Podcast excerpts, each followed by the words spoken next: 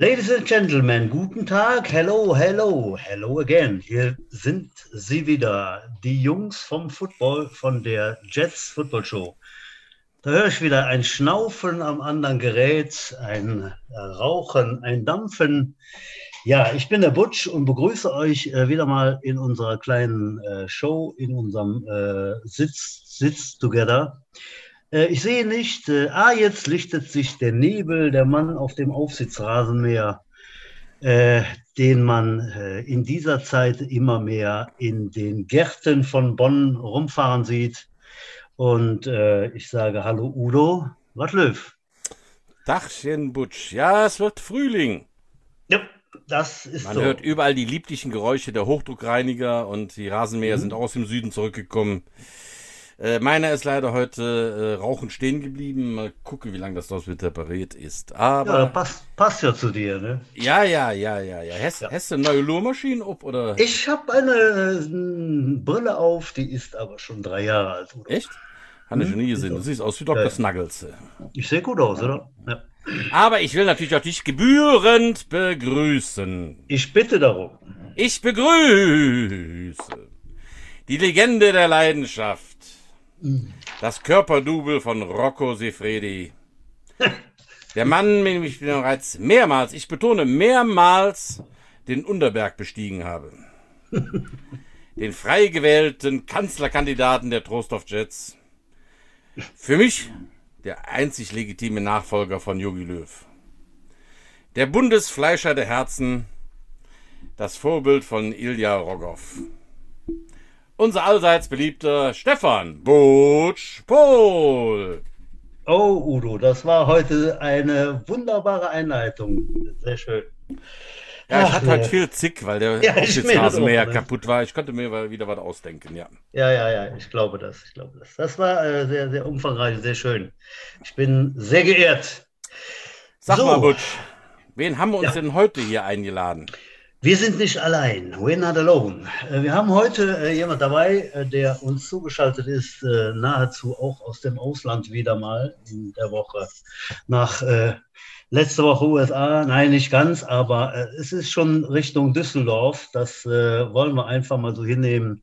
Wir begrüßen unseren ehemaligen Defense-Koordinator äh, Detlef Zorn. Hallo Detlef. Ja, hallo ihr beiden. Ich muss mich erstmal beruhigen, weil ich mich gerade wieder beömmel, wie jedes Mal, wenn ich euren Podcast höre, über eure Begrüßung. Und äh, ja, und äh, das ist direkt in Düsseldorf. Also nicht irgendwie am Rande, sondern direkt. Ihr habt mich direkt Ah. aus Düsseldorf geholt. Nobody's Ja. perfect, Detlef halt. Ja, das Leben ist hart. Ja, Leben ist- nobody's perfect. Detlef, ich glaube, wir können dich ja einfach mal so ankündigen als echte Defense-Koryphäe hier in Deutschland. Du hast ja schon alle möglichen Sachen gecoacht, alle möglichen Positionen gecoacht, kennst alle, fast alle Trainer hier in Deutschland. Also du bist ja so ein richtiger, richtiger Insider. Womit fangen wir an, Detlef? Willst du erst zu deinem Leben bei den Jets erzählen oder willst du uns so einen kleinen Überblick geben, was du schon gemacht hast beim Football? Fangen wir mal mit dem Überblick an. Also Ja. angefangen habe ich äh, 1985. Da hat mein Bruder mich quasi ja, dazu gebracht. Der hat damals bei der alten Panther 2 gespielt. Ich habe mir die Spiele mit meinem Damen, mit meinem Dad angeguckt und irgendwann, ja, war ich dann mal so im Kraftraum. Und dann hat mich der Trainer damals angesprochen, ob ich nicht mal Bock hätte mitzukommen. Ja, dann bin ich da hängen geblieben und ähm, zu dem Zeitpunkt, wo ich dann bei den Panthern angefangen habe, war Ende 85, ähm, hat sich die Panther 2 aufgelöst, weil die äh, Panther 2 damals auch nur eine Liga quasi unter der ersten gewesen wäre. Die wäre nämlich aufgestiegen und das ging damals noch nicht und geht, Ah, glaube ja. ich, auch heute immer noch nicht. Mhm. Ja, und dann hat sich dann halt die Mannschaft aufgeteilt. Ähm, ich sag mal, ein ganz, ganz großer Teil ist dann damals äh, zu den Rating Raiders. Da war ich dann auch dabei, mein Bruder und diverse andere Leute, die heute zum Teil immer noch im Football tätig sind als Trainer oder whatever. Ein anderer Teil ist zu den damaligen Hilden Hurricanes äh, und ein kleiner Teil ist dann halt zu den Panthern in die erste Mannschaft. Ja, und Rating war eine lustige Situation, weil, wie wir da angefangen haben, ja, war es natürlich so, dass dann ganz, ganz viele Leistungsträger plötzlich aus Düsseldorf kamen und Mhm. einige Ratinger gedacht haben, ups, jetzt wird's eng, weil die waren halt natürlich gewohnt, immer zu spielen, zu spielen, zu spielen und plötzlich kam der Druck. Und mit unserem damaligen Trainer, mit dem Tomislav Patricevic, der halt damals auch, oder Patricevic, der halt damals auch von den Panthern mitgegangen ist, der auch noch Spieler, ein ganz bekannter Spieler damals in der ersten Mannschaft war, einer der besten Linebacker, die ich jemals kannte. Ähm, ja, der hat dann halt da auch ein neues Programm aufgebaut und dann sind wir kontinuierlich von Jahr zu Jahr immer aufgestiegen bis in die erste Bundesliga. Richtig. Damals hieß das noch nicht GFL. Hatten auch interessante Spiele äh, am langen Eugen heißer Ding, glaube ich, auch Ganz gegen genau. die damaligen Bonn-Jets. Genau. Ganz genau, ich erinnere mich. Ähm, davon ist mir ein Spiel noch in Erinnerung geblieben. Das haben wir ganz knapp mit 20, 25 verloren. Und Ja, ich war ich zu dem Zeitpunkt als Luftkotelett äh, noch Defense End und nicht Linebacker, was ich dann später gemacht habe. Und da hattet ihr einen ganz, ganz fürchterlichen farbigen Running Back, ähm, der schon sehr schwer zu tackeln war. Ging schon, aber der war recht gut. Weißt du Aber das, mit- weißt du das Jahr noch? Nee, ja, das, oh, ja, in Bonn. 88? Kann, ja, 88 kann sein, genau. Kann sein, 88 ja, war aber das. Weil ich Ja, Peyton. 88 würde passen. Ich habe, nee, das war nicht mehr der Peter, das müsste der Stanley gewesen sein. Weil ich habe dem letzten paar alte Fotos noch gefunden, wo wir gegen Ratingen gespielt haben. Und ich kann es nicht 100% sagen, ob du das bist, weil das ist, die Fotos sind ziemlich grobkörnig. Ja. Aber das war jemand mit einer 80er Nummer, kommt das hin? Hast du eine 80er Nummer? Ich, nee, ich hatte 93. Ah, muss ich nochmal nachgucken, ich habe eine 80er. Ja, Aber immer schon war, die das war, 93. das war ein Blondschopf halt und halt äh, äh, schmal. Und wäre sehr lustig gewesen, wenn wir jetzt festgestellt haben, dass wir damals schon gegeneinander gespielt haben, Detlef. Weil ich habe damals offens, ich war der Right Guard, äh, Right Guard damals. Und das 2025 war meine Rookie-Saison. Da kann ich, Ich jetzt auch habe noch damals, also mein Gegenspieler, den, boah, wie heißt er nochmal? So rötliche Haare. Hm. Hm, Axel Bruce müsste das gewesen sein, ne? Nee, wie hieß der denn? Boah, ich habe den Namen auf den Lippen. Rötliche Ja. Haare? Ja, sag mal Offensliner, sag mal die, die da so einfallen. Also die, die, Fuss, die Fusschen, die der Oliver Hessler, die waren später halt. Wer Ja, war die denn waren Fussig später. damals in der O-Line? Den hat man. Moritz Also, ich Vierneusel, zähl- ich, weiß nicht. Ich, ich zähle mal auf. Damals haben gespielt der Holger Dirks, der Ewald, Ewald, Ewald, Ewald, Ewald Brunner. Ähm, Ja, auf Tackle fällt mir doch keiner ein, Fussig, aber. Äh, ja. den- Der war auch hinterher mal Trainer. der war Der später war, auch Trainer. mal, der war auch mal Trainer gewesen. Boah, ich hab's auf den Lippen. Vielleicht der Holger raus. Der hat Nein, der Holger war es gespielt. nicht. Hm? Der hat war's gespielt. nicht. Der hat Titan- Titan gespielt. Hat er nicht auch mal Tackle? Oder Defense? Nee, nee, der Holger war es Ah, nicht. ich Der hat ja auch nicht. keine roten Haare. Der Holger ist auch größer gewesen. Hat er gar keine mehr? Ach, ich weiß nicht. Okay, kommen wir, spä kommen wir Ähm, später. Wir denken alle drüber nach. Genau, Ich hab- genau. Ja, ich habe gerade hab grad noch ein Ding, und nee, zwei Dinge. Äh, Ratingen Raiders äh, sagt mir was, auf jeden Fall weiß ich, ich habe ein Spiel gemacht in Ratingen und da auf jeden Fall, vielleicht war das, das der erste Auftritt der Jets gegen Ratingen, gegen die Raiders, äh, da waren auf jeden Fall zwei auffällig auch gute Running Backs und die waren beide ganz klein. Kann, ist, kannst du dich da erinnern? ja, der eine äh, heißt Dirk Wingener. Ach, dem habe ich absolut ab und zu nochmal Kontakt. Und der andere, wie hieß der nochmal? Ich glaube Lino Calderola und dann hat man noch Marcel Hodes. Die haben alle so die Ja. drei, fast die gleiche Größe. Wobei der Marcel Hodes war eigentlich der härteste, weil der war auch unser Fullback. Die waren alle, die waren alle gut und curlig, natürlich, und die konnte man natürlich. Und Michael Ellenbeck, das war auch so ein Smurf. Siehst du mal? Ja. Gleich vier, vier Smurfs, ja. genau. Und ich meine, ich hätte mal gegen, gegen Ratingen, ich meine, das wäre auch dieses Spiel gewesen, wenn es rechnerisch könnte es sein, 25, 20. Da habe ich äh, das einzige Spiel meiner Karriere gemacht, wo ich ein Safety gemacht habe und ein Field Goal und ich glaube auch ein Touch. Also irgendwie habe ich so in allen Kategorien Punkte gemacht, bei Jets. Ich glaube, das war dann auch bald gegen die, gegen die Raiders. Wollte ich nur noch mal fallen lassen. Das ne? war dann in Rating, dieses 20, Ja, ich meine, das 20. Spiel in Ratingen hattet ihr aber ein paar Verletzte. Ich meine, das wäre Ja, ja. wesentlich deutlicher ausgegangen für die Jets. Ja. Wie dem auch sei, das Im ist. Spiel äh, am Langen Eugen, da habt ihr uns ganz knapp an der Niederlage gehabt. Das Rückspiel war Ja. relativ klar, glaube ich, für die Jets. Da hattet ihr, glaube ich, ein paar Verletzte. Ich, Aber das Eine- ist auch schon ganz lange her, du. ja, ja, ja. Aber das war auch auf Augenhöhe immer. Ne? Ja. Und das waren auch gute Spiele, die, die, die freundschaftlich zu Ende gingen. Also das Ja. gab ja immer mal, wahrscheinlich heute ja. noch, ja, Mannschaften, die, da war immer Stunk und da war immer schlechte Stimmung oder so. Ne? Ich glaube, Ratingen Raiders ist bei mir in Erinnerung geblieben. Als, als, Ja. als ja, das erste Jahr Und Bundesliga, was wir hatten, das war auch noch ganz okay. Da haben wir ja den Klassenhalt auch noch geschafft. Und im zweiten Jahr haben wir dann teilweise fürchterlich den Arsch voll bekommen, weil wir halt auch viele Abgänge hatten, die dann halt wieder Ja. zu den Panthern gegangen sind. Und am Anfang des Jahres ist auch unser damaliger Quarterback, der Sascha Göktekin. Der ist auch im Football damals mal ein Begriff gewesen. Ja, genau. Und der Sascha hatte sich im Vorbereitungsspiel gegen die Dortmund Giants, das Knie komplett zerstört. Und damit hatten wir am Anfang der Saison überhaupt gar keinen Quarterback mehr und Oh, mussten ja. uns dann mit so, ich sag mal, Behelfs-Quarterbacks da irgendwie über Wasser halten. Und das war fürchterlich. Wir haben von den Red Barons fürchterlich den Arsch voll bekommen. Wir haben von den Panthern ähm, ganz fürchterlich bekommen. Und danach ist auch dann kontinuierlich, äh, ne, ich sag mal, ist es den Bach runtergegangen. Ja. Und Ende 92, ähm, da sind wir dann halt auch quasi komplett kaputt gegangen. Ich war dann halt einer der letzten Treuen mit meinem Bruder und mit meinem damaligen Defense Coordinator, dem Günther Fastabend. Ähm, waren wir noch so die allerletzten und äh, ja, war auch ganz schrecklich. Ja, und dann hat es mich dann irgendwann zu den Panthern getrieben, weil die Panther, ich war damals schon mit dem Jörg Mackenthun, Marcel Schurer und äh, Martin Schurer befreundet. Und dann ging mein Telefon, dann hörte ich nur noch, komm ins Licht, komm ins Licht auf meinem Anrufbeantworter. Ja, und dann habe ich dann halt zu den Panthern gewechselt in die ähm, damalige U19, war ja noch Mhm. 18. Und ähm, ja, habe dann erstmal als Position Coach angefangen und bin dann direkt äh, 93 dazugestoßen. Also gespielt hast du nur bei den Raiders. Äh, Äh, ja? gespielt habe ich nur bei den Raiders Okay. äh, und zwischenzeitlich nochmal, weil so ein Defense Coordinator Posten in der Jugend der Panther ist dann doch sehr zeitaufwendig. Äh, ihr wisst ja, wie ich meinen Job mache. Ich habe ja bei den Jets jahrelang äh, erlebt, wenn entweder ganz oder gar nicht. Ich habe dann halt nochmal bei der zweiten Mannschaft mit meinem Bruder so ein paar Jährchen gezockt, so aus Lust und Dollerei, ähm, weil das passte so gerade noch in die Zeit rein. Und äh, aber bei, in der ersten Mannschaft habe ich nicht gespielt. Der damalige Coach Walter Rolfing, der hatte mich immer mal versucht, in die erste zu holen. Ich habe da auch mal mittrainiert. Muss aber ganz ehrlich sagen, ähm, ich wollte da als Linebacker anfangen. Äh, der wollte mich aber unbedingt in der Defense Line. Und da ich jetzt auch nicht der Größte bin mit meinen knapp 1,80, habe ich mir gesagt, nee, das ist dann doch nicht so mein Ding, weil ich habe gesagt, ich möchte lieber Linebacker als Backup da spielen und lernen, als dass ich dann quasi in der Defense Line komplett versauer, weil da waren ganz andere Leute auf der Position und äh, denen hätte ich niemals an Wasser reichen können.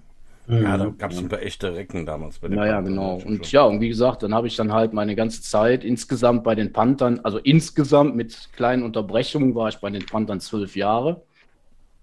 War auch eine schöne Zeit, äh, bis ein Jahr, wo dann quasi die damalige gegründete GmbH kaputt gegangen ist und die Panther danach auch einen Absturz hatten, einen finanziellen Absturz. Ähm, und das war dann halt nicht so schön.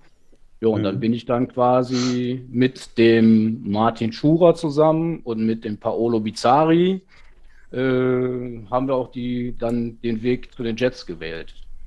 Das war auch eine schöne Geschichte, muss ich ganz ehrlich sagen. Der Martin hatte Wie die kam erste der Kon Sorry, Detlef, wie kam Ja. der Kontakt damals? Äh, wie Ähm, Erik hatte wohl den Martin angesprochen, Okay.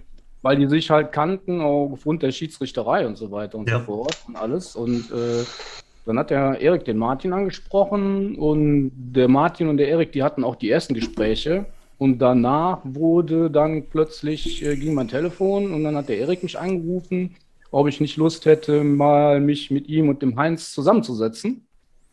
Ja, das war dann halt im Winter 2001. Und das war auch relativ gemütlich beim Erik zu Hause. Dann bin ich dann hingefahren und saß der Erik da und der Heinz saßen da. Und dann haben wir uns alles, ja, haben uns angehört, was jeder so zu sagen hat. Und da ich mit Martin eigentlich quasi, ähm, wir sind Arsch und Eimer, was Coaching angeht, ja, und wir verstehen uns blind und sind auch sehr gut befreundet, war das für mich gar keine schwere Entscheidung, mich dann für die Jets zu entscheiden. Und an dem Abend wurde auch schon direkt alles klar gemacht. Ja, und dann war ich quasi ab Winter 2001 bei den Jets. War echt eine coole Sache, muss ich ganz ehrlich sagen. Vor allen Dingen die lustigste Anekdote überhaupt. Unser erstes Training bei den Jets war total lustig, da, weil der Paolo Bizzari, der kam ja dann auch noch mit. Wir waren ja erst, am Anfang waren wir zu dritt, später kam der Ja. Errol Seewald ja noch dazu Ja. Genau.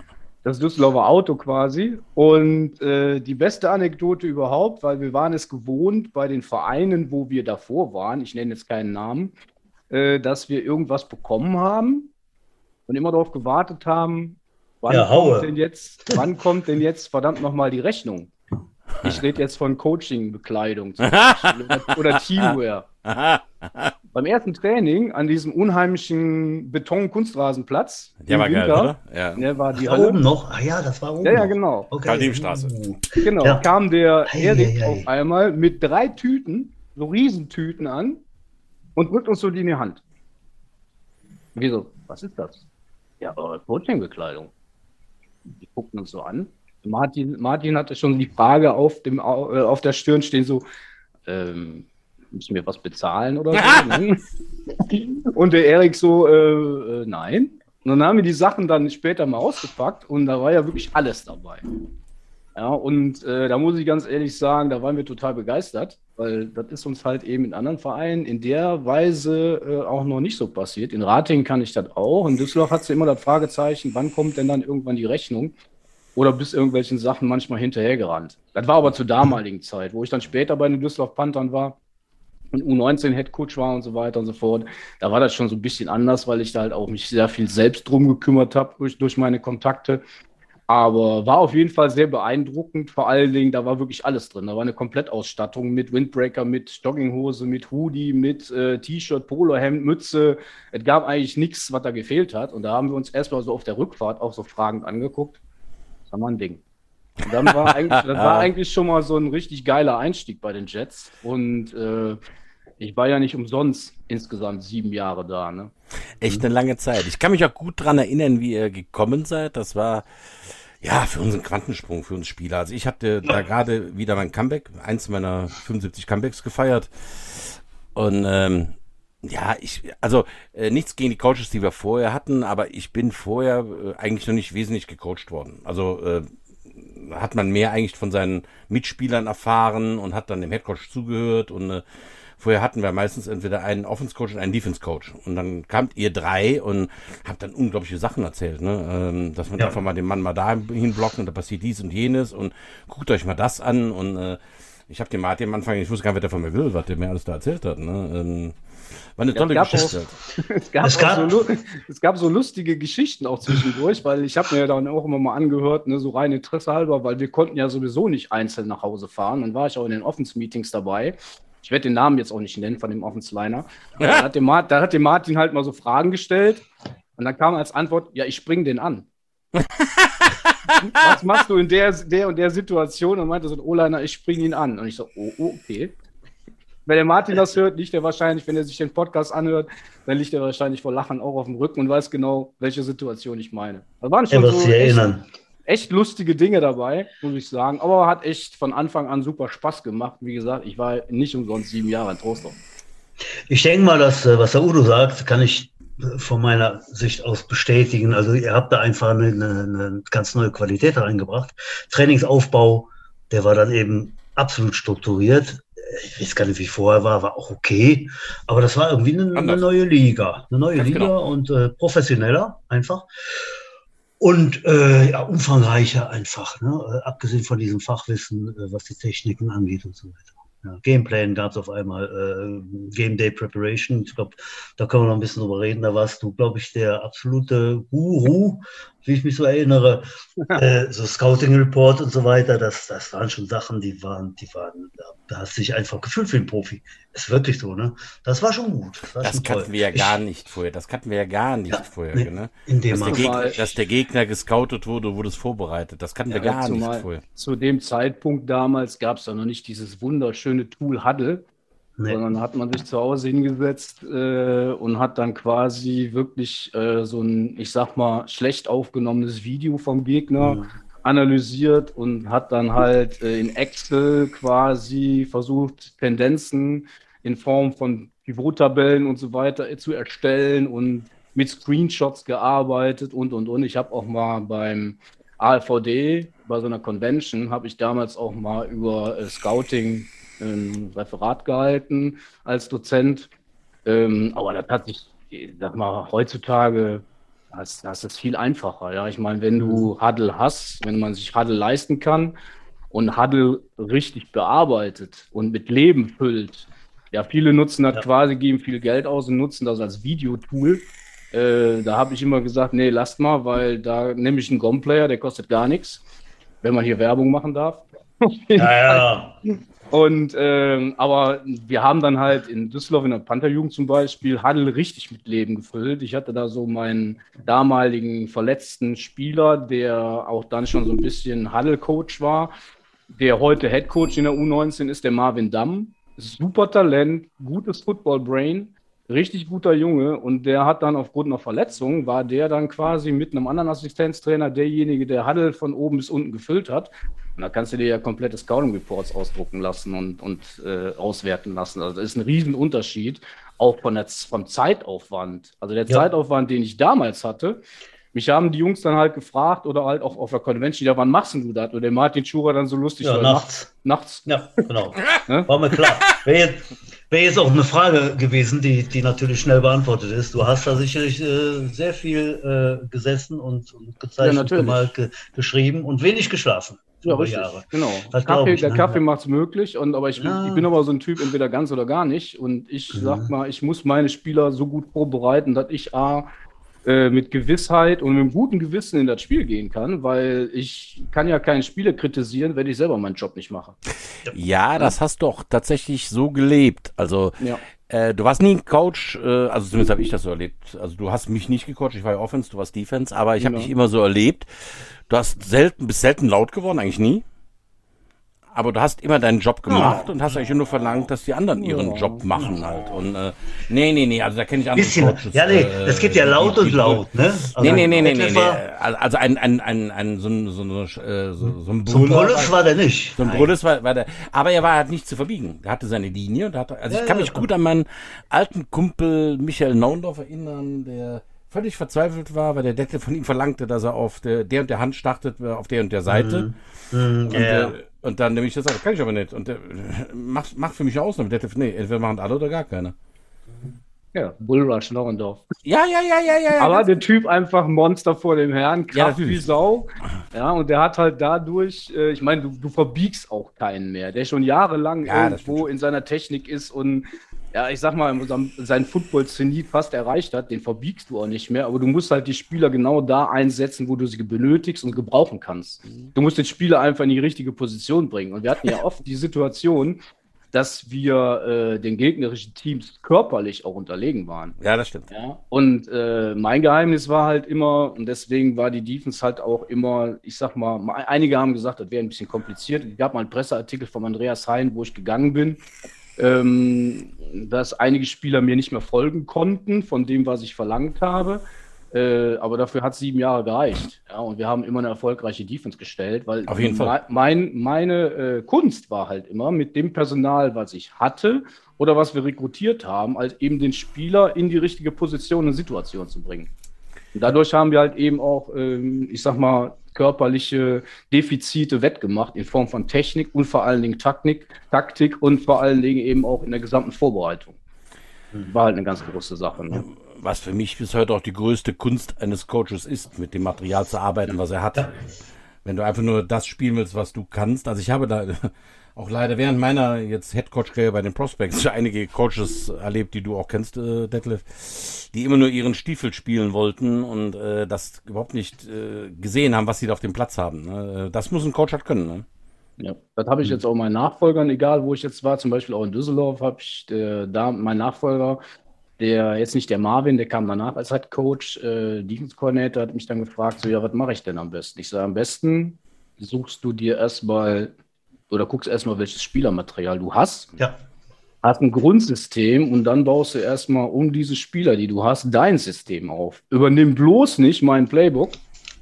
Da bist du zwar drin, aber du hast das nicht selber entwickelt und kennst die ganzen Feinheiten nicht, äh, die ich halt in meinem Kopf habe, sondern guck, dass du vielleicht aus allem so ein bisschen was nimmst, guck dir die Spieler an und erstell dein eigenes Playbook, weil dann ist das dein Playbook und da bist du quasi drin, komplett in der Taktik, in der Umsetzung und weiß ganz genau, vor allen Dingen, wenn dir ein, ein Spieler eine Frage stellt, äh, du hast eine Antwort. Ja, und die ganz dumm als Coach ist es halt eben, wenn du ein Playbook hast und dann stellt dir ein Spieler eine Frage und du hast keine Antwort auf diese Frage, was dieses Playbook betrifft. Äh, diese Sätze, meine lieben Nachwuchscoaches, die alle zuhören, die könnt ihr euch ausschneiden und an die Wand nageln. Dann macht ihr schon mal sehr viel richtig. Weil ich habe auch äh, persönlich natürlich über die ganzen Jahre, ich habe sehr, sehr viel gelernt, Learning by Doing. Ich lerne heute noch. Äh, ich habe nie aufgehört zu lernen, was Football angeht. Ähm, ich bin halt in Football immer schon so ein Workaholic gewesen, Technikfreak auch, der halt auch eigene Sachen entwickelt. Auf meinen Trainerlehrgängen, ich habe auch eine ganz, ganz lange Zeit äh, in der C-Trainer-Ausbildung von AFCV NRW gearbeitet. Und ich sage den Leuten auch, ähm, guckt euch nicht irgendwelche dummen Videos bei YouTube an, wenn ihr diese Videos nicht versteht. Ja, hm. weil da sind unheimlich viele Videos mit Techniken und so weiter und so fort. Und dann versuchen die das zu kopieren. Die wissen aber gar nicht, worauf kommt es überhaupt an bei dieser Technik. Was macht der da? Warum macht er das? Ja? Und entwickelt doch selbst mal Techniken aus anderen Sportarten zum Beispiel. Ja, und dann jede Technik, die halt quasi Sinn macht, ist halt eine gute Technik, wenn die den Spieler weiterbringt. Ja, mhm. Ich muss nicht den ganzen Tag Club Rip mit einer bestimmten Handtechnik arbeiten und ich muss auch nicht das so machen, weil halt irgendein Amerikaner sagt, dass das so gemacht werden muss. Nein, äh, ich habe den Football nicht neu erfunden, äh, die Amerikaner haben den Football nicht äh, erfunden, weil ich habe auch schon amerikanische Coaches kennengelernt, die gar nichts können. Ja, da sind hier in Deutschland mittlerweile oder in Europa viel, viel bessere Trainer unterwegs. Ähm, auch sehr, sehr oft bei irgendwelchen Conventions und Clinics habe ich dann halt auch da gesessen und habe mich gefragt, jo, was mache ich jetzt hier? Ja, ähm, mhm. liegt auch sehr oft daran, dass die Jungs halt eben nicht wissen, wo wir schon sind. Und dann hat es äh, auch eine kleine Anekdote, war der Martin auch dabei. Äh, da sind dann halt namenhafte Trainer aufgestanden und haben den Raum verlassen, weil dann hat ein Trainer den sogenannten Bench Drill vorgemacht hat er sich mit seinem süßen Hintern auf die Bank gesetzt, hat sich nach vorne fallen lassen und hat gezeigt, wie man in Dreipunktstand geht. Und das war halt in Form einer B-Lizenzverlängerung. Und da ist dann so, sind einige namhafte Trainer, die Namen ich jetzt nicht, sind aufgestanden und haben den Raum verlassen. Ja. Aber der arme Kerl, der konnte ja nichts dafür, weil dem hat keiner gesagt, wahrscheinlich, äh, auf welchem Level die Trainer denn da sind und äh, auf welchem Level wir in Deutschland sind. Ich meine, das ist jetzt auch schon ein paar Jahre, äh, paar Jahre her. Aber im Großen und Ganzen hat sich auch das schon viel, viel verbessert. Äh, zum Beispiel Andreas Kegelmann äh, vom mhm. ASCV NRW, der hat auch jetzt die letzten Male bei den Conventions auch die Trainer mit eingebunden, die halt für ihn dann quasi auch äh, Dozent waren und hat die dann halt gefragt, hey, äh, was können wir anbieten, äh, was wird gebraucht, da kriegen wir dann am meisten mit. Und ähm, danach haben die sich auch gerichtet. Da wurden nicht irgendwie blind Leute eingeladen, sondern da wurde wirklich äh, ne, ein, ein, Trainer eingeladen, wie damals Steve Kalun zum Beispiel. Äh, der hat zwei Tage Quarterbacks gemacht. Das war einfach richtig geil. Ja, also das war mhm. richtig gut. Und das sage ich jetzt als Defense Coach. Ja, und äh, ich meine, den Steve kenne ich auch schon seit vielen, vielen Jahren. Ja, und der, der war ja bei den Panthern, Langenfeld war der auch schon und so weiter. Und äh, das war eine richtig gute Convention, weil der hat genau das gemacht, was die Trainer hier brauchen. Ja, äh, viele Trainer stellen halt eben auch bei den Conventions irgendwelche ähm, Systeme vor, die man hier 0,0 anwenden kann. Mhm. Ja, und das ist halt eben das, da, ist, da muss halt eine ganz andere Kommunikation stattfinden. Ähm, und das ist mittlerweile wirklich bei den Verbänden so, bei den Verantwortlichen, dass die dafür sorgen, dass Leute rüberkommen oder Leute dann die Vorträge halten, die ganz genau wissen, was hier gebraucht wird. Ja, ganz wichtiger Punkt, ne? auf jeden ja. Fall. Ich wollte noch mal gerade auf die äh, ja, sieben Jahre eingehen. Ne? Das ist eine ja. ganz lange Zeit. Und du warst noch, äh, das, das letzte der sieben Jahre warst du allein. War ich alleine, genau. Gekommen noch. Da hast du ja. gesagt, nee, ich bleibe noch ein Jahr, ich mache das ja. noch. Und äh, ja, wir haben uns in, in einer der, der erst, ersten Sendungen, nein, in einer der letzten Sendungen einmal umrissen, diese Fahrleistung. Ja, ja. möchte ich noch mal gerade ein bisschen zusammenfassen, weil ich finde das doch schon sehr, sehr äh, besonders. Äh, ich habe mir das mal aufgeschrieben, sieben Jahre, und wenn man dann eine, ähm, eine Summe von 1850 Kilometer pro Monat zur Rate zieht, äh, kommt man in einem Jahr auf 22.200 Kilometer Fahrt von Düsseldorf an Köln vorbei nach Troisdorf das heißt, beim Detlef Zorn kamen in sieben Jahren 155.400 Kilometer zusammen. Ja, Meine Damen und Herren, äh, eine unfassbare Summe. Ähm, zum Vergleich, auch das hatte ich schon mal so äh, grob zusammengerechnet, habe es jetzt hier mir aufs Papier geschrieben. Ich bin äh, etwa 38 oder 39 Jahre bei den Jets unvergleichbar länger, ja. Aber ich habe sicherlich äh, die meiste Zeit zehn Kilometer zum Training gebraucht und zehn Kilometer zurück, ja. Und dann rechnet man einfach die ganzen Jahre zweimal die Woche durch, ob äh, jetzt irgendwie Urlaub oder Pause oder sonst wie, einfach zweimal die Woche, ganze Jahr, kommt man auf schlappe 100.000, ja. Also du hast in den Jahren doppelt so viele Kilometer gefressen, wie ich dann in knapp 40 Jahren. Äh, unglaubliche Leistung, auch das einfach mal auszuhalten und ähm, auf sich zu nehmen, denn ich glaube, das war sicherlich oft ganz schön nervig, ne? Kölner. Ja, Kölner, ja also. Nadelöhr. Also sagen wir mal so, ähm, die A3 und die A59 Kreuzholmer, die habe ich gehasst wie die Pest. Vor allen Dingen das Lustige war, ja, in den ganzen Jahren war ja die Baustelle auf der A3. Ja, die hat sich ja dann immer mal verschoben. Ich habe mich immer gewundert, da war doch letzte Woche war die Baustelle doch hier, jetzt ist die Baustelle da. In den ersten sechs Jahren war das ja noch alles harmlos, weil da saßen wir ja alle zu dritt im Auto. Ja. Und dann zum Ende auch, wo der Erol dabei war, zu viert im Auto. Das letzte Jahr war so ein bisschen so, sage ich mal, grenzwertig weil ähm, das glaube ich. Ich kenne jede Strecke nach Trostorf, wirklich jede, bei Wind und Wetter, bei Eis und Schnee. Äh, die geilste Strecke, die ich jemals gefahren bin, ist jetzt so in kurzen Abschnitten, ist von, ich wohne hier in Düsseldorf am Norden, also von Düsseldorf Rad aus äh, nach Düsseldorf Hellerhof, Garath, Langenfeld, Leverkusen, äh, Delbrück, Mülheim und dann irgendwie in Delbrück bist du dann irgendwann auf Mausfahrt. Der, Maus ja, ja, der, fängt, der fängt, ja da schon an, der weit berühmt-berüchtigte Mausfahrt, der ja quasi ja. bis nach Trostorf führt. Äh, und wenn du so eine Tour hinter dir hast und dann auch wieder zurück bist, äh, dann weißt du, was du getan hast. Aber trotz allem. Äh. Ich will die sieben Jahre nicht missen. Definitiv nicht. Das war einfach nur geil. Ich hab, muss das noch kurz einwerfen. Ich habe vor ein paar Wochen beim Erik erwähnt, dass wir, ja, hier Detective Zahn kommt auch zu unserem Podcast und er sagt, ey, da habe ich ja noch voll das Erinnerungsstück. Da hängt so ein Kupferstich beim Erik im Büro heute noch halt. Ähm, mhm. Jetzt ihm damals geschenkt hast, halt mit ein paar ja. warmen Worten noch auf der Rückseite.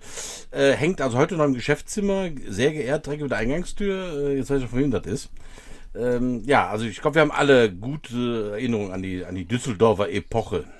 Also ich habe auch gute Erinnerungen an die Jets, weil das erzähle ich auch jedem. Ich mache, ich, ich bin ja auch eher einer derjenigen, der immer Werbung macht, wenn ich irgendwelche Spiele habe, die da aus dem Kreis kommen. Ich sage mal auf, Jets machst du keinen Fehler, geh da hin. Weil äh, alleine schon die Seriosität habe ich komplett bewundert. Das war ja eigentlich jahrelang immer so eine zwei, drei Mann-Show im Vorstand. Da waren zwar immer irgendwelche helfenden Hände drumherum, aber was ich dann Erik richtig geil fand, der hat halt immer Tacheles geredet. Der hat nie irgendwas versprochen oder gesagt, das und das kommt und es kam nie. Ich musste immer so schmunzeln. Erik hatte immer so ein riesengroßes Buch, das hat er wahrscheinlich heute noch. das schwarze Buch. Und dann hat er immer alles aufgeschrieben und hat dann die Punkte nach und nach abgearbeitet. Ja. Und ähm, ich schätze das heute noch am Erik. Alles das, was der zugesagt hat oder was der uns erzählt hat, das ist eingetroffen oder er hat von vornherein gesagt, kann ich nicht oder geht nicht, können wir nicht. Genau. Und das ist für mich genau der richtige Weg, weil ich kenne halt eben auch andere ja. Vereine, da wird ja. ja. halt das Blaue vom Himmel versprochen und im Endeffekt äh, ärgert sich hinterher und das war halt die Sache. Und der Erik hat halt eben gesehen, dass der, Erik war ja Head Coach damals. Richtig. Und ähm, Erik hat aber den Martin und mich machen lassen, weil er gesehen ja. hat, dass wir beide uns blind verstehen. Also Martin und ich hatten uns nie in irgendeiner Art und Weise in die Wolle als OC und DC. Äh, Erik war on top, ne, musste halt die wichtigen Entscheidungen treffen. Ne, aber ansonsten äh, lief Chura Zorn, das Gespann lief wirklich hier nahtlos ineinander. Und wir haben uns wirklich blind verstanden. und haben gemerkt. uns auch dementsprechend vorher, vor den Spielen immer abgesprochen. Ne, was, was wir heute, wo wir darauf achten müssen, was die Defense macht, was die Offense macht und so weiter. Also das war schon eine Riesensache. Und Trostorf hat echt die ganzen Jahre äh, Höhen wie Tiefen hat, also wirklich äh, super Spaß gemacht, weil ich sage auch immer, sonst wäre ich nicht sieben Jahre da geblieben und auch ein Jahr länger als die anderen drei. Ne? War zwar ein ja. Riesenaufwand, äh, aber so dieses ganze, die ganze Stimmung in Troisdorf, das ganze Umfeld in Troisdorf, das hat unheimlich Spaß gemacht und waren mit so sieben wunderschöne Jahre meines Lebens das ist immer das Erste, was ich halt so sage, wenn ich über die Jets spreche. Ich sage halt immer, wir sind vielleicht nicht so richtig sexy, weil wir wirst bei uns nicht deutscher Meister. Aber du weißt ganz genau, du kannst dir deinem Hobby nachgehen, auch nächstes Jahr noch und übernächstes Jahr und das Jahr danach. Wir sind das, Deutscher was man Meister kann sich heutzutage auch keiner erlauben. finanziell. ja, ja, ja. ja, das Auch- ist schon, auch- ist schon eine teure Geschichte. Das Thema hatte ich ja in Gladbach durch ein Jahr. Mhm. Man kann tatsächlich sicher sein, dass Erik, also dafür muss man, also Erik ist ein ganz eigener Knochen halt. Ja, äh, das, das ist halt so, ist auch nicht immer so super einfach mit ihm. Aber er garantiert seit Jahrzehnten diese Kontinuität. Und dafür bin ich ihm sehr dankbar, dass ich mein Hobby da seit äh, über drei Jahrzehnten noch nachgehen kann. Und auch, äh, ich bin ja auch mal gegangen zwischendurch und habe mal drei, äh, zwei böse Jahre in, in Columbia Blue gehabt und äh, bin zurückgekommen, habe auch immer da was gemacht. Das ging unter Erik immer alles halt. Ne? Der, also, muss, der ermöglicht uns seit Jahrzehnten dieses Hobby, ja, das stimmt. Ja, der hat ja auch viel gemacht. Guck mal, ich hatte jetzt in Immer der noch. Zeit, wo wir da waren, wir hatten einen Coaches Office, hat er extra einen alten Bauwagen besorgt. Äh, Jetzt habt ihr ja mittlerweile einen von den Geschäftsräumen da äh, im Aggerstadion Genau. am Sportjugendheim. Damals hatten wir einen alten Bauwagen. Den haben wir zur Hälfte genutzt als äh, quasi Equipmentlager mehr oder weniger Ja. oder halt für die Staffmitglieder. Aber wir hatten halt Schreibtisch da drin, wir hatten Stromanschluss, wir hatten ein Whiteboard. Äh, das war ja mein Geheimnis, wo ich alleine gefahren bin in dem Jahr. Ich bin ja quasi direkt nach der Arbeit, um den ganzen Stau zu entgehen, bin ich ins Office gefahren, war dann meistens schon zwei, drei Stunden vor dem Training da, habe mich dann da reingesetzt, habe am Video gearbeitet, ja, habe das Training vorbereitet und gemacht und getan, weil ich hatte ja alles. Ich hatte einen Schlüssel, ich hatte Strom, ich hatte was zu trinken, ich hatte meine Kaffeemaschine da, lief alles und ähm, das sind so Sachen, die, die muss man ja auch erstmal als so ein, so ein Verein wie die Trostorf Jets leisten können. Ja, und das war schon eine Riesensache, muss ich ganz ehrlich sagen. Auch Equipment. Ja, also ich war da eigentlich immer zufrieden mit dem, was da war. Ja, immer mehr ist immer schön, aber wir konnten immer sehr, sehr gut arbeiten. Ich gucke gerade auf die Uhr, die Zeit rennt. Ähm, Detlef, an welche Anekdötchen kannst du dich erinnern? Was gibt es lustige Sachen zu berichten von den Jets? Du hast schon das mit den Klamotten erzählt. Ah, er lacht schon, er hat was. Ja, ja, da muss ich auch einen meiner besten Freunde, der jetzt leider in Hamburg lebt, muss ich da mal auch in, äh, aufs, aufs Tablet bringen. Äh, ich nenne jetzt mal alle Nachnamen, die ich noch kenne. Äh, Marcel Dietrich, Marcel. Tung, Marcel Böck. Äh, unser Marcel, der auch teilweise mal Special Team Coach war und auch als Kicker bei uns gespielt hat. Und der war ja eigentlich der durchgestylteste Spieler, auch wenn der liebe Hillesheim das anders sehen mag.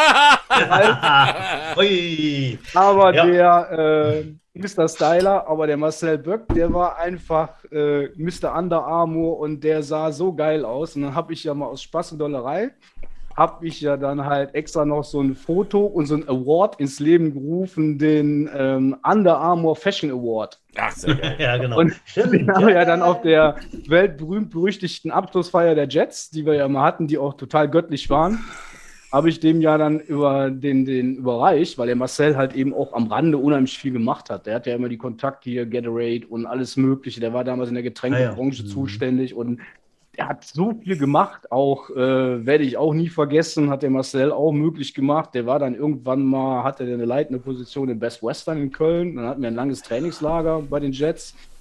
Dann hat er, äh, haben wir zu Marcel gesagt, hör mal, äh, kannst du dem Martin und mir nicht ein Hotelzimmer besorgen, dann brauchen wir nicht hin und her fahren. Die ganzen Tage. Sagte, ja, mache ich. Ja, Dann sind wir da hingekommen. Martin und ich machen die Tür auf. Hat er uns die Hochzeitssuite, hat, hat er uns die Hochzeitssuite klar gemacht. Und das war richtig lustig mit Obstkorb und einer riesengroßen Terrasse. Ich meine, okay, zu der Jahreszeit konnten wir die nicht nutzen, aber war schon eine geile Nummer. ach, wie geil ist das denn? Also Ja. das waren schon richtig lustige Geschichten. Das ist ja eine Auch geile mit, Geschichte. auch mit, mit Kondomen, ja. Mm, Ja, die standen dem nee. Nachttischchen, aber der Martin und ich, wir sind in einer anderen Richtung unterwegs. Okay. Wir sind dann mehr so, Beruhigt wir mich. stehen dann mehr so auf Frauen. Beruhigt kein- mich dann, kein- hab beruhigt kein mich dann Löffelchen auch an gemacht, dieser ja. Stelle. Kein Löffelchenstellung. Ja, der- auch eine übliche Frage bei uns. Was war das Highlight, Detlef?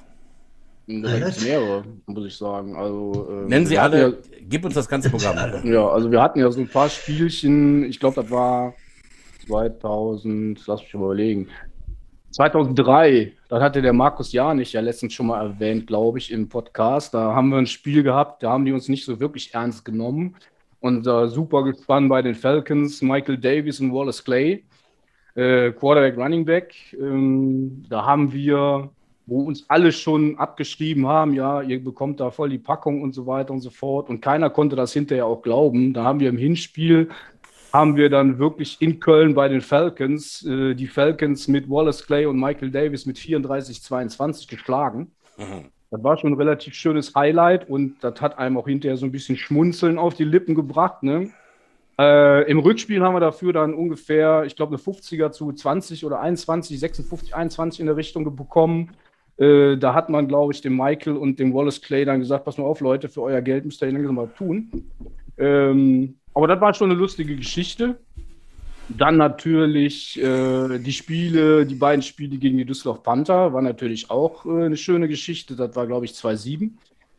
Da haben wir ja in Troisdorf äh, 21-16 gewonnen. Ja.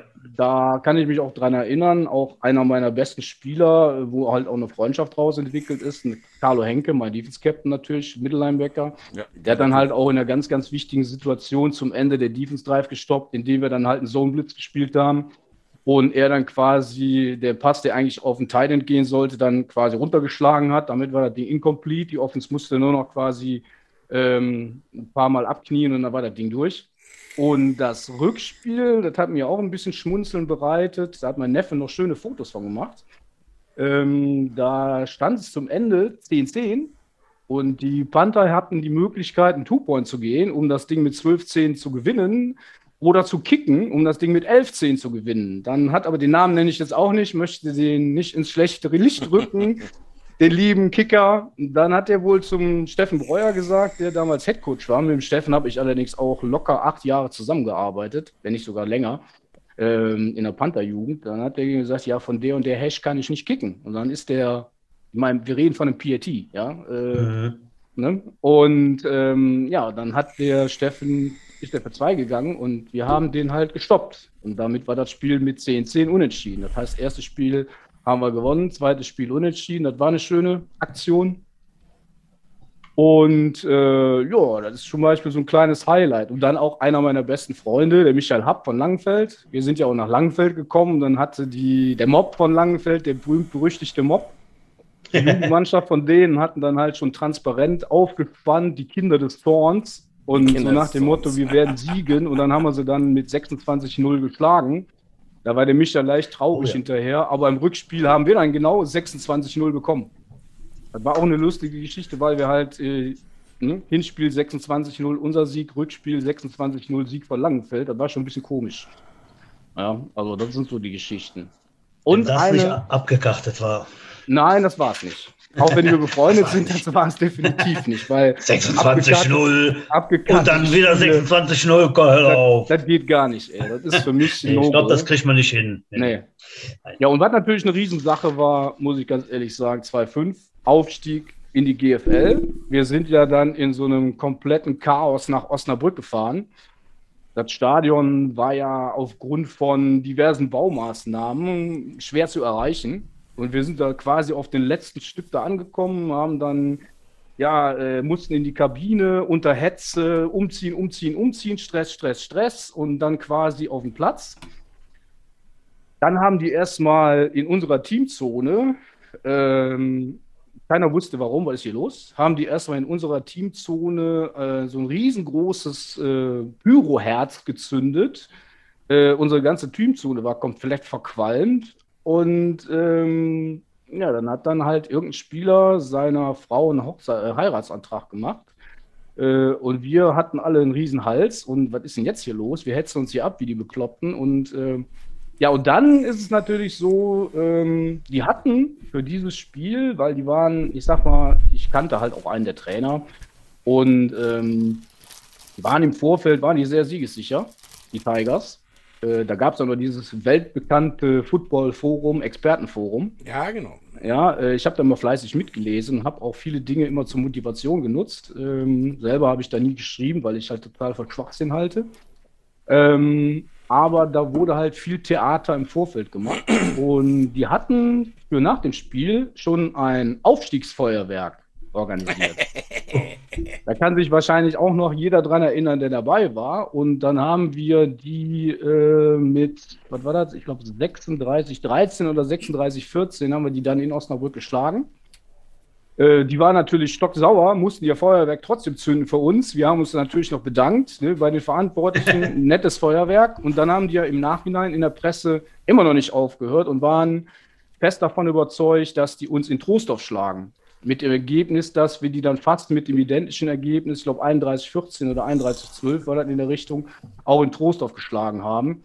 Und damit sind wir dann aufgestiegen quasi in die GFL 2. Und das war auch eine sehr, sehr schöne Sache. Und äh, ich erinnere auch gerne an unsere diversen Partys in der Rockkneipe Saga. Ja. Die haben auch immer sehr viel Spaß gemacht. Vor allen Dingen, ich bin ja so ein Metal-Typ, also ne, Hardcore-Metal, New Metal, so eine Sache. Ich höre ja viel Krach, wie Andreas Heinen auch zum Beispiel. Ähm, und das war eigentlich immer eine ziemlich coole Sache da. Pizza essen, ein bisschen was trinken mit den Jungs und da waren auch immer genügend Leute da. Und das habe ich zum Beispiel bei den Jets auch sehr, sehr als positiv empfunden. Heutzutage ist das so, dann spielen die Football, dann wird dann hinterher noch ein bisschen gequatscht und dann alles verstreut sich in sämtliche Winde, in sämtliche Ja, Richtungen. Das Und bei den Jets hing fast die ganze Mannschaft damals im Saga in unserer Stammkneipe nach jedem Spiel und haben dann erstmal Party gemacht. Und das war auch eine schöne Sache. Ja, auch eine Sache, die es bei den Jets leider auch heute so nicht mehr gibt. Ich habe da extra eine zweite Mannschaft für gegründet, die das. ja, das liegt aber, so glaube ich, machen. auch eben an den, an den Generationen, liegt das, glaube ich. Ja, auch meine, meine Prospects. Ich rede immer noch von meinen Prospects, obwohl ich ja da inzwischen auch zurückgetreten bin als, als Head Coach. Aber die Prospects halten diese Tradition hoch. Ich äh, äh, nenne nur dieses Wort Parkplatzbier. Wir trinken eigentlich nach jedem Training. Es gibt immer irgendeinen, der Geburtstag hat, trinken eine Kiste Bier am Training und quatschen auch noch ein bisschen. Sehr schön, das war wie in den alten Zeiten. Detlef, das waren die Highlights. Hast du auch ein Lowlight? Ich habe ja die ganze Zeit drüber nachgedacht, weil du hattest mir im Vorfeld gesagt, Highlight, Lowlight. Also ja, wir haben auch Spiele verloren, aber so ein richtiges Lowlight, wo ich jetzt sage, ich meine, verlieren gehört dazu, ja, zum Sport. Ja, man kann halt nicht immer gewinnen. Es gibt Leute, die sind besser. Ich sage nur äh, Spiele gegen Hamburg, wo der Simon Sommerfeld Running Back war. Ja, oder auch die Spiele, da hat man mal gewonnen, mal verloren. Die Spiele habe ich geliebt in Lübeck gegen die Kugas, ja. Ähm, wo der Philipp Sturzberg damals noch Spieler war, der ja mittlerweile auch Trainer ist und jetzt auch in der ELF ist, als Trainer unterwegs ist. Ach, Äh, oder er? die Spiel, ja, ja, oder die, das ist das letzte, was ich jetzt gehört habe.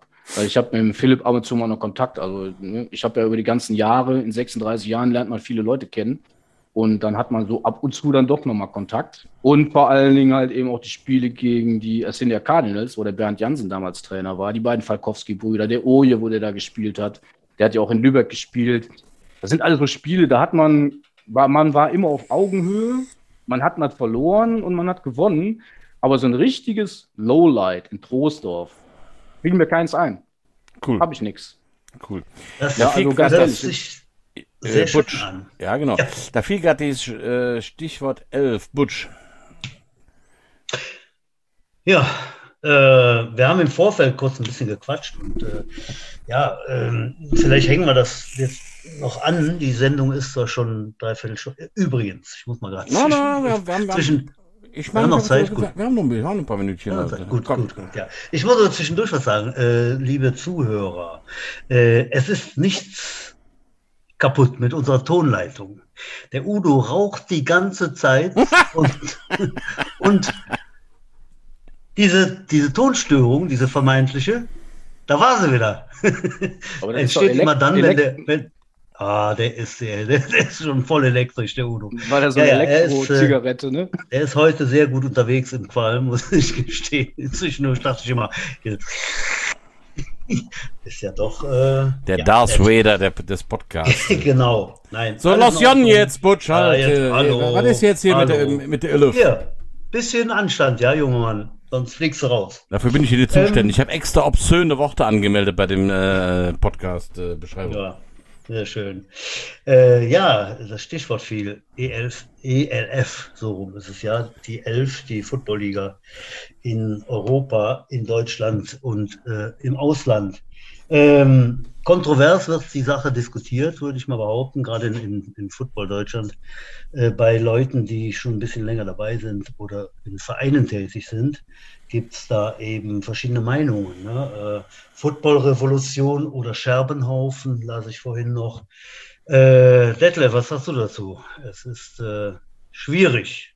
Ja, also ich habe zu der ELF ganz meine persönliche Meinung. In Die wollen wir 36 wissen. Jahren, in 36 Jahren siehst du Dinge, die kommen und gehen. Und schnell kommen und auch schnell wieder gehen. Ähm, was mich an der ganzen Sache so ein bisschen stört, ist, ähm, noch nicht mal die Recruiting-Sache, wo sich ja jetzt viele Vereine aufregen, weil ich sage immer, diese Vereine, die sich aufregen, rekrutieren seit Jahren wie die richtig, Hölle. Richtig, richtig. Und ähm, Mhm. da muss man halt eben Mhm. auch mal so ein bisschen die Kirche im Dorf lassen. Ja. Äh, unter welchen Voraussetzungen das Recruiting stattfindet. Jetzt kurz vor der GFL-Saison ist eine ganz andere Sache. Aber nichtsdestotrotz, äh, Recruiting, ich war auch jemand, der immer rekrutiert hat und bin da auch äh, kein Gegner von. Also das ist eine ganz normale Sache. Was mich so ein bisschen stört, ist, wie die in den Medien dargestellt wird. Weil ich habe damals auch zu Rheinfeierzeiten, habe ich auch für Rheinfeier nebenbei gearbeitet, auch für Fox. Da habe ich sehr viel gelernt, wo ich Spotter war, um halt das ganze Spiel zu sehen. Ja, ähm, das hat mir sehr viel geholfen in Sachen Analyse. So, und ich kenne halt die richtige NFL Europe. Und welche Spieler und welche Qualität, da kann man sich auch drüber streiten, wenn man NFL guckt oder NFL-Fan ist, da auf den Platz gebracht wird. Und ich finde es so ein bisschen, naja, also ich meine, jetzt ran und auch viele Medien, die stellen jetzt diese ELF mit ihren tollen Namen wie Galaxy, Dragons, ähm, Sea Devils und so weiter. Ich bin auch davon überzeugt, irgendwann nächstes Jahr gibt es hier auch Rheinfeier. Ja, ähm, stellen die so dar, als ob das jetzt quasi die Galaxy ist back und die Sea Devils sind zurück und die Berlin Thunder sind zurück. Ich sagte mal, erstens haben die noch nicht einen einzigen Spielzug gespielt. Meiner Meinung nach wird das Niveau, ich kann mich ja auch des Besseren belehren lassen, aber solange ich kein Spiel gespielt habe und kein Spiel gesehen habe, wird das Niveau in meinen Augen von dem, was ich mitbekomme, äh, irgendwo je nach Team um die GFL 2, GFL liegen. So, und die damaligen NFL Europe Fans, die sind überwiegend auch ins Stadion gekommen, weil da eben die riesen, riesengroße Powerparty stattgefunden Ja, hat. genau. Mit allem Pipapo, mit Livebands. Richtig? Und da sage ich jetzt mal ganz brav, es reicht halt eben nicht äh, die Hüpfburg, um die Leute dann quasi wieder mitzuziehen. Ähm, und ich bin gespannt, was die ELF in der Richtung alles auf die Beine stellt. Und dann kommt ja noch das böse Wort, was hier keiner sagen darf, wie in den letzten Podcasts. Äh, ähm, Äh, ich nenne es, ich sage jetzt mal solche, ähm, ob denn dieses Jahr überhaupt Zuschauer ins Stadion kommen. Und dann geht es ja auch um Einschaltquoten.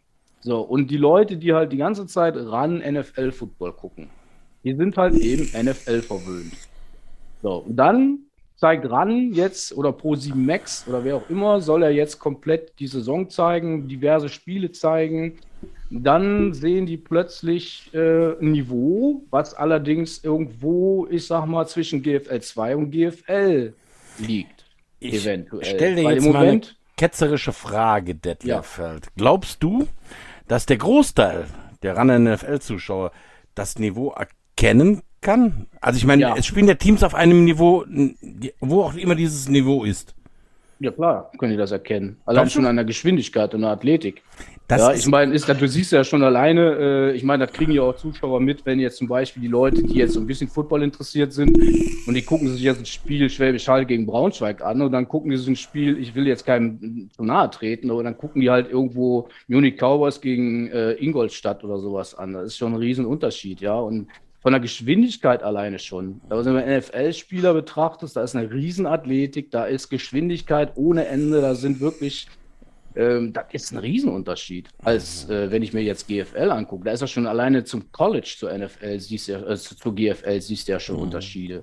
Ja, und ich bin der Meinung, wenn du dich für den Sport interessierst und du musst den ja im Fernsehen gucken, du hast ja da nicht die Party und kannst dir ein Bierchen am anderen holen am Bierstand und kannst da Party machen, kannst dir die Cheerleader auf der Bühne angucken, irgendeine Rockband, die da spielt, sondern du bist ja dann gezwungen als Fernsehzuschauer aufgrund der Seuche, bist du ja gezwungen, dir das Spiel anzugucken. So, und ich bin echt der Meinung, dass auch ein nicht so sachkundiger Fernsehzuschauer, Fan, den Unterschied erkennen kann, NFL oder zu GFL, zu dem Niveau. Und da sehe ich jetzt noch ein großes Problem, äh, weil ich bin mal gespannt auf die Einschaltquoten. Am Anfang mag das ja vielleicht noch äh, richtig einschlagen, weil es alles neu ist. Aber wenn es dann irgendwann langweilig wird, ja, weil ich bin jetzt jemand, der auch jetzt letztes Jahr alles, was möglich war, ich habe mir alle Livestreams angeguckt, hier aus Schweden, Dänemark, Finnland, was angeboten wurde. Ich habe mir alle Livestreams angeguckt, was in Deutschland angeboten wurde, wenn überhaupt was angeboten wurde.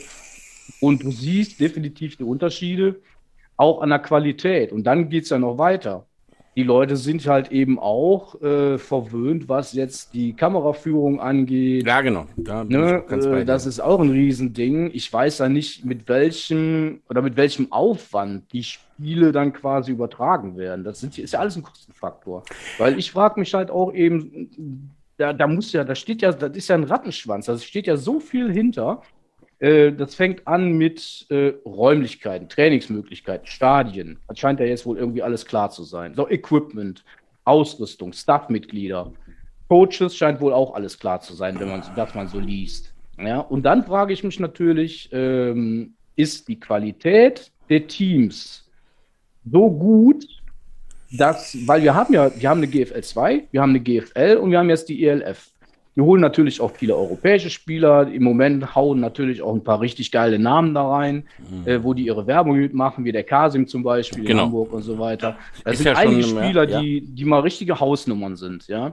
Aber da muss ja auch der Rest des Teams muss ja auch eine gewisse Qualität haben. Und wie wir ja alle wissen, laufen in der GFL, läuft ja halb Europa rum. So, und dann frage ich mich, wir haben GFL 2, die haben sehr, sehr viele Legionäre, wir haben in der GFL sehr viele Legionäre und jetzt muss die ELF sich natürlich aus dem Becken bedienen. Und die werden alle auf drei Ligen aufgeteilt, auf eine GFL 2, auf eine GFL und auf eine ELF. So, und da bin ich mal gespannt, was da für ein Niveau am Ende bei rauskommt. Und da bin ich immer noch dabei, solange die nicht in der Lage sind, äh, das Niveau mit einer Riesenparty, mit massig Zuschauern zu überspielen, und die nur ihre Liga im Fernsehen zeigen und die Einschaltquoten nicht so sind, wie sie vielleicht sein sollten, äh, könnte das Ding auch nach hinten losgehen. Also ich wünsche es ihnen nicht, weil einer meiner Freunde, der Martin Hanselmann, äh, der ist ja bei Stuttgart Search. Ja, Martin ist für mich ein super Trainer. Ich mag den auch unheimlich gerne.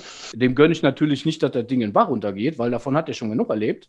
Mhm. Äh, dem wünsche ich alles Gute und wünsche ihm auch wirklich viel Glück. Aber äh, ich sehe der ganzen Sache so ein bisschen kritisch gegenüber. Ähm, ich bin der Meinung, die sollen erstmal spielen und dann kann man sich angucken, was passiert. Mhm. Weil was bis jetzt kann ich ganz klar Butch? sagen, die haben noch nicht einen einzigen Spielzug gemacht und da, ja. da ist ein Hype ohne Ende. Und ja. es ist eben nicht Galaxy und es ist nicht Barcelona, die heißen einfach nur so. Ja. Butch, Butch, was sagst du? Was sage ich? Ich äh, bin, bin sehr unentschieden, ob das jetzt eine gute Sache ist oder eine schlechte Sache, wenn man es jetzt wirklich in Schwarz oder Weiß äh, äh, einsortieren muss. Ähm, klar, da kommt irgendwie, pupp, aus dem Hut ist da jetzt ein, ein, ein neuer Faktor neben vielen regionalen Mannschaften, die GFL 2, GFL irgendwo spielen ist da auf einmal was Neues. Da gehen ein paar hin, das macht natürlich böse. Die haben keine Jugendarbeit, keine, keine Aufbauarbeit, aber gut, klar, wie soll das gehen? Ne? Wie hätten sie es anders auf, aufstellen müssen? Irgend so eine professionelle, nenne ich es jetzt mal, Liga, muss ja irgendwie anfangen mit dem Material, was eben vor Ort ist und dann eben was dazu bauen. Ähm, ich bin auch der Meinung, reicht das so, um da wirklich ansehnlich was aufzubauen? Mhm. Äh, fraglich. Ich ich weiß wirklich nicht, wo die Reise dahin geht. Also es ist spannend, es ist vielleicht auch nachher, gibt, gibt das was, aber ich bin auch, ich zweifle eher. Ich zweifle eher auch. Also ich da, bin das, vor allem. Braucht viel ähm, mehr zu. Ja. Mehr Vorlaufzeit, mehr, mehr ja. Struktur und. Ja, also ich bin vor allem auch einfach nur total gespannt. Also ich teile nicht das, also gibt ja alle möglichen Football-Seiten und vor allem, also wie immer im Internet, in den sozialen Medien am meisten liest, liest man natürlich äh, völliges Gehate. Das teile ich nicht. Ich bin gespannt. Ähm, ich habe mir von Mizumo mal sein, sein, seine, seine Historie da angehört. Ich weiß gar nicht, wie Beliefte Hype heißt das Buch, glaube ich. Der hat ja. ganz viel in seinem Leben und beim Football angefangen, wovon er keine Ahnung hat und hat sich da reingefuchst und gearbeitet. Ähm, man kann jetzt von ihm halten, was er will, ob er, aber ich glaube vor allem, er ist wirklich jemand, der Menschen mitreißen kann und äh, ich bin mal gespannt, was er und äh, dieser Fernsehmensch, da wie auch immer heißt, äh, da draus machen. Ich glaube, es ist alles möglich, aber es kann auch einfach äh, übermorgen zu Ende sein. Kann auch sein, dass die, die erste Saison nicht zu Ende spielen. Kann alles sein. Ich bin viele, gespannt. Viele, viele sind auch gespannt oder warten auf, auf Football wieder zu erleben. Ja, ja, Gucken. ja genau. Ja. In Deutschland dann eben, dann eben auch deutschen Football, ne? Das ist dann schon eine Sache, wo dann Ja, es kann ja auch einfach- endlich wieder was. Ne, Ich man bemängel ja seit kann. Jahren, seit Jahren geht mir das auf den Senkel, dass äh, diese, diese, diese, diese Halbprofessionalisierung in der GFL, GFL 2, wobei ich einfach zum Beispiel meine, dass ein deutscher Quarterback eigentlich heute schon überhaupt keine Chance mehr hat zu spielen, weil Honsu ist ein Ami für die GFL und GFL 2. Geht mir total auf den Senkel.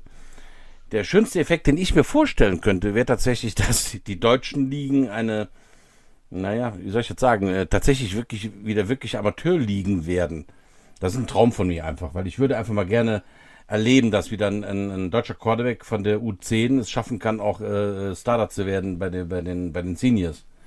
Wir haben doch deutsche Quarterbacks in der GFL und GFL. Haben, ha- haben wir, aber Detlef sind wenige, oder? Ja, natürlich. Aber das war ja schon immer so. Ich meine, das heißt, Ja. das war ja schon immer so, ist ein dummer Satz, das war, ich weiß, aber ja, die, die, äh, das, das sehe ich ein bisschen anders, weil GFL und GFL 2, die leben halt eben auch von ihren Sponsoren und die sind halt eben auch, äh, ich sag mal, gefordert mit Erfolg.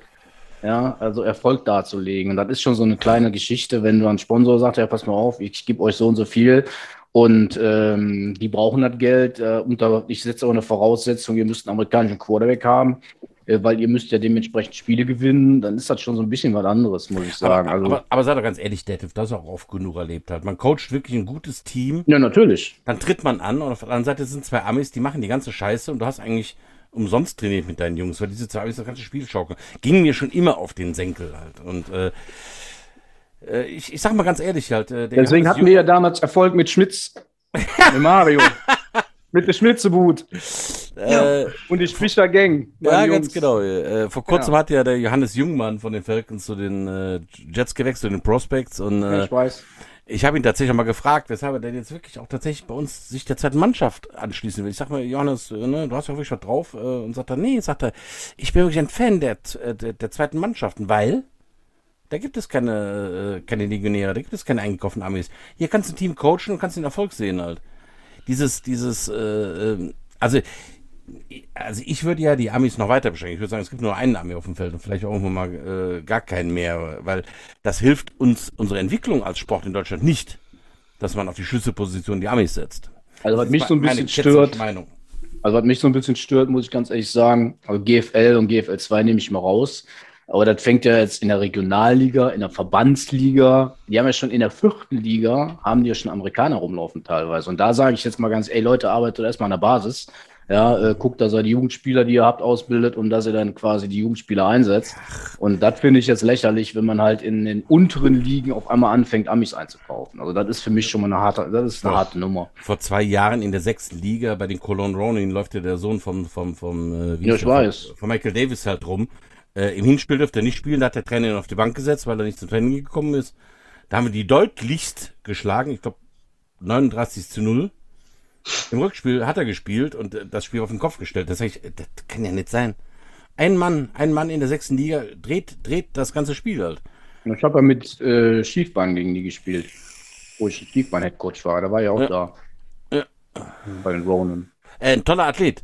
Toller Ja, Athlet. natürlich. Also äh, macht eine gute Sache, aber ich, ich wehre mich immer so dagegen, dass ein Mannschafts-, ein Teamsport von einem Mann so gedreht wird. Gehen mir total auf den Senkel. Es passt bei ihm vielleicht nicht, weil er ist ja nicht so ein eingekaufter Legionär. Nein, der- Quatsch, der Junge ist hier, der ist hier geboren, ne? Ja, ja, ja, na, na, natürlich. Ja. Er trifft es nicht so ganz, aber äh, äh, ich wollte einfach darauf hinaus, was ein Mann so das Spiel drehen kann. Gerade, dass das jetzt schon runter bis in die, in die sechste Liga strahlt. Naja. Ja, Butch. Ja, Ich, Ich seh denk schon, mal, da- das- heute machen wir die Stunde das- voll, ne? ja, jetzt sind wir gut, gut dabei. Gut Aber wir können noch ein paar Stunden weiter labern. Ja, Ah, machen das wir, geht manchmal, das geht manchmal so, ne? Ist Ja. So, ja, ich, ich fand es unterhaltsam und äh, auf jeden Fall. auch noch zum Schluss äh, informativ, was jetzt das aktuelle Geschehen. Ich glaube tatsächlich, äh, der angeht. hätte noch ein paar Stunden, da könnten wir noch zwei Sendungen draus machen, was ihr Wir können gerade noch das, das, das Ganze abschließen hier, bevor wir die heiße Treppe dann äh, nochmal ausrufen. Detlef, was machst du jetzt so? Du bist jetzt kein Trainer mehr offiziell in einem Amt als DC oder Also ich habe äh, 2018 war ich der Head Coach, Defense Coordinator von den Schiefbahn Riders. Da habe ich das halt nochmal in Angriff genommen, ähm, habe dann aber festgestellt, dass so äh, zwei Lager waren. Das eine, weil ich, man hat mich da geholt, um halt professionell da was aufzuziehen, oder sage ich jetzt mal halb professionell, so ein bisschen in die Richtung, also Leistungssport, auf Leistungssportebene. Ich habe aber gemerkt, dass es dann halt eben nicht alle wollten. Und dann äh, habe ich gesagt, weil ich mache das ja auch gegen ein gewisses Entgelt, weil ich bin ja seit 2015, habe ich ja äh, ein offizielles Gewerbe angemeldet und ähm, habe dann halt natürlich dann halt auch Geld dafür genommen. Und dann habe ich halt auch eingesehen, ja Leute, das Geld braucht er dann für mich aber nicht ausgeben, wenn wir den Weg nicht gemeinsam gehen wollen, wie zum Beispiel der Präsident, der auch alles getan hat ja, äh, der Herr Töne, der hat wirklich alles getan und alles möglich gemacht und ähm, der wollte das ja auch, aber leider Gottes hat es halt eben nicht gereicht. Wir waren ja, wir haben es ja dann nochmal im Endspiel gegen die Bulldozer geschafft, aber haben dann halt gegen die Bulldozer verloren. Und ähm, ja, danach habe ich dann erstmal Pause gemacht und habe mich dann erstmal auf mein Gewerbe beschränkt, weil ich habe mir die ganze Zeit nebenbei seit 2015 Deadlift Zone Coaching biete halt äh, Vereinen oder halt auch Spielern ein Personal Coaching an oder halt eben Vereine können mich buchen, wie die Jets das ja auch schon gemacht haben, für Wochenendclinics. Äh, dann mache ich halt einen Samstag mal, wie bei den Jets schon Linebacker, dann Samstag Defense Line und äh, halt die DBs, äh, Trainingsplanung. Ähm, ich war ja auch hier dezent für den AFCV NRW ein paar Jahre in der C-Trainer-Ausbildung. Ja, und äh, war halt auch für viele, viele andere Vereine äh, wie Dortmund oder Cologne Ronan oder halt auch in, äh, in Düren und so weiter unterwegs oder die Mönchengladbach Wolfpack, die mich da alle schon irgendwo gebucht haben für ein Wochenende. Und äh, dann habe ich da halt eben das gemacht, was die brauchen, was die möchten, was die wollen, was denen fehlt. Habe mich vorher mit den Trainern zusammengesetzt und ähm, ja, habe dann versucht, die da weiterzuentwickeln das ist das, was mir meistens Spaß macht. Halt eben, ich bin so ein Typ, der gerne ausbildet, der gerne Techniken vermittelt, der die Leute weiterbringt. Auch die Coaches halt im taktischen Bereich. Und ja, das mache ich halt jetzt die ganzen Sa ganze Zeit. Äh, aber aufgrund der besagten Seuche mhm. war mein letzter Auftritt natürlich Anfang. Welche, Seuche? Welche Seuche meinst du jetzt? Nee, nee, also, sag mal, wie, ich, darf ich nicht sagen. Oh, okay. Ich habe dann mitbekommen, den letzten Podcast, man soll das nicht nennen. Ähm, okay. Auf jeden Fall habe ich dann seit, also mein letzter Auftritt war natürlich in Troisdorf, Anfang 2020. Ja, ja. da habe ich dann halt nochmal Defense Clinics abgehalten für Defense Line Linebacker. Und danach war Lockdown. Danach war alles vorbei. Und seitdem habe ich natürlich auch nichts mehr gemacht, außer äh, zwischenzeitlich, weil zwei super Kumpels von mir da gearbeitet haben als Coach bei den Rüsselsheim Crusaders habe ich dann mal ein komplettes Videomeeting gemacht und habe denen mal ein komplettes Spiel auseinandergenommen und äh, jeden Spielzug analysiert, um dann halt ähm, durch Videoanleitung die Spieler dahingehend auch ein bisschen zu verbessern. Hat denen auch eine Menge gebracht, kam ein sehr, sehr gutes Feedback. Auch in Huddle natürlich dann. Und ja, und ansonsten äh, privat außer Arbeiten, äh, Netflix, Amazon Prime, weil ich sich halt an die Regeln hält. Ähm, ja, habe ich eigentlich in der Zeit jetzt nicht viel mit Football am Hut. Fehlt mir natürlich echt. Und äh, ich hatte jetzt die Tage, ah, das heißt die Tage, vor ein paar Wochen auch nochmal mit Marco Ruth, der ist ja bei euch auch Trainer, mit dem bin ich befreundet. Der, der war mal mein Gegner in Witterschlick, habe ich telefoniert. Der hat ja immer versucht, mich mal wieder zu den Jets zu holen. Da habe ich gesagt, ja, aber die Fahrerei in meinem Alter, ich glaube, wenn, wenn du mir einen Taxifahrer, der hier irgendwie Spieler ja. oder Trainer ist, besorgst, ich sage dann gerne, aber ich setze mich nicht mehr ins Auto und mach, tu mir den Stress an, äh, weil ich bin ja nicht mehr der Jüngste. Und okay, da habe ich, da, da habe ich auch keine Lust mehr drauf. Ne? Dann habe ich, dann kann ich meine letzte Frage auch streichen. Warum? Nur noch mal in Trost auf Dreher dir vorstellen. Ja, gerne. Also das ist halt, ich, ich muss ganz ehrlich sagen, ähm, ich habe dem. Wenn das Marco, nicht wäre mit dem Fahren. Richtig, ich habe dem Marco das, gesagt, wenn das ein bisschen näher wäre und die endlich mal fertig wären auf der A3 und auf der 59 und man da einfach so durchrutschen kann.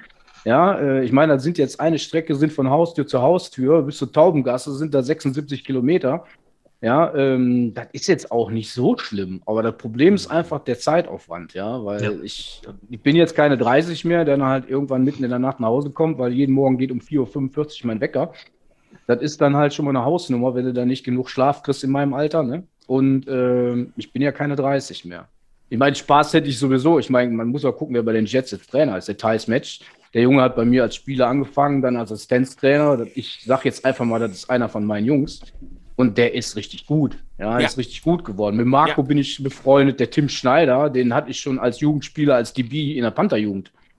Ja, ach, äh, ach. und dann halt, den habe ich dann damals, sehen. den habe ich dann nach Trostorf geholt damals als Spieler. Ach. Ja, ja äh, an, der Andreas was, ja. Hein, ja, ich meine, wo ich damals Coach war, war der Spieler. Äh, das, das ist, äh, mit dem Andreas verstehe ich mich auch super. Ja, und ich meine, okay, der Klaus ist jetzt halt bei den Prospects, aber den kenne ich ja auch als Spieler und Coach. Also das wäre schon reizvoll, das würde auch passen. Ja, ich hätte ja. auch Bock drauf, aber es ist halt leider Gottes. Das äh, halten wir hier mal so fest. Ne, Zeitaufwand genau. und ne. Da finden wir schon eine Lösung, Detlef. Ja, genau. Hubschrauber. So, die heiße Treppe steht an. Wir haben ja. heute eine völlige Überlänge. Genau. Äh, macht nichts, das war sehr unterhaltsam, Detlef. Ja, will noch mal kurz, mich. Wir haben auch wieder, will noch mal kurz darauf zurückkommen, wir haben mal wieder ein paar nette E-Mails bekommen, die uns bestärken, mhm. unseren Podcast hier weiterzumachen. Vielen Dank dafür. Äh, für Anregungen, Lob, Kritik könnt ihr für euch behalten, habe ich keinen Bock drauf. Könnt ihr wie immer schreiben at äh, podcast at trostorf-jets.de. Die Kritik schickt ihr bitte persönlich an äh, Butch Pohl, nicht an mich. Nee, nee, Moment. Wir hatten ja festgelegt, dass die jegliche Kritik an Sebastian Schwubbe at Ach, ja, ja, genau, das, das war's. Ja, ja. Ja, ja, äh, geleitet wird. Äh, der ist unser ähm, Kritikbeauftragter. Bisher hat aber noch nichts zu tun gehabt. Von genau, daher genau, machen wir so weiter. Ja. Und äh, ja, Detlef, vielen Dank nach Düsseldorf an alle, die zuhören und vielleicht da mal ein bisschen sich Gedanken machen von fremden Vereinen, ist ja vielleicht auch äh, der eine oder andere Zuhörer. Ich habe schon äh, Coaching-Clinics oder, oder Wochenendseminare beim Detlef äh, miterleben dürfen. Äh, sehr unterhaltsam, sehr informativ, fachlich auf, auf allerbestem Niveau. Wenn ihr da Bock habt, äh, Detlef Zorn Coaching, glaube ich, das findet man im Internet. Äh, nur zu, kann ich, kann ich nur empfehlen, absolut. Äh, okay, dann äh, kommen wir zu den famous last words. Detlef, hast du noch einen letzten famous last words Satz, den du loswerden willst? Ja, erstmal vielen Dank für die Blumen, Butch. Äh, das ganze Ding nennt sich www.detlef-zorn-coaching.de. Äh, oh, ja, Lust hat. Ansonsten, ansonsten echt, war cool. Ich habe mich echt gefreut, dass ihr mich gefragt habt und äh, das hat auch wahnsinnig Spaß gemacht mit euch beiden Verrückten. Und wie gesagt, ich verfolge ja eure Podcasts wir. seit der ersten Stunde und lache mich teilweise total scheckig, weil ich finde das auch richtig gut, weil ihr hattet ja im Vorfeld mal gefragt, ob wir auch über NFL reden wollen. Ich sage, nee, weil davon gibt es genug ja, Podcasts, wo über NFL gesprochen wird. Und äh, mhm. ich glaube, solche Sachen wie die, wie ihr die macht, die sind halt viel, viel besser, weil einfach mal auch den deutschen Football so ein bisschen zu, uh, zu hinterleuchten. Ich finde eine coole Sache und vielen, vielen Dank, dass ich hierbei sein durfte. Vielen Dank für die Blumen. Butch, ja. hast du noch letzte Worte? Äh, letzte Worte. Äh, ja, jetzt nichts Wildes. Ne? Wie sieht es bei dir aus äh, zu Hause? Alles im Lot. Äh, die Außenküche, äh, da war ich selber immer noch nicht, meine Damen und Herren. Äh, vielleicht machen wir ja auch in Kürze mal so, ein, so, ein, so eine Sendung auf Abstand in der Außenküche, wenn mal die Temperaturen über, über 20 Grad am Abend sind. Äh, und das dann wirklich wieder möglich ist. Ähm, ja, ich habe die Außenküche perfekt ausgerichtet. Die Abendsonne scheint rein, halt, da können wir prima aufnehmen. Ja. ja, dann vielen Dank äh, an Detlef, vielen Dank an Butsch, meinen kongenialen Co-Moderator. Wen haben Dank, wir? Vielen Dank fürs Woche. Zuhören. Wir sehen uns und hören uns nächste Woche. Udo, halt. Genau. Ja? Wen haben wir nächste Woche? Ja, wen, wen haben wir denn nächste Woche überhaupt? Das haben wir doch immer so noch eingeflochten hier in den Ablauf. Äh, ja, ich gucke mal hier auf meine äh, Aufzeichnung. Ich weiß es. Es ist. Los! Fucking! Zettelmeier! Oh, der Klauser Maus. Ja. Da freue ich mich. Der sogenannte, der sogenannte Zettel. Genau. Den Oder haben wir Zetti, nächste Woche. Der Herrscher des Butterbrotsbrechtchens, der Genau. Äh, der Rekordhalter auf dem MVP-Brett halt, ja. Den haben wir der nächste mehrfach, Woche. Der mehrfach ausgezeichnete, äh, gut frisierte Klaus Zettelmeier ist nächste Woche bei uns. Jawohl.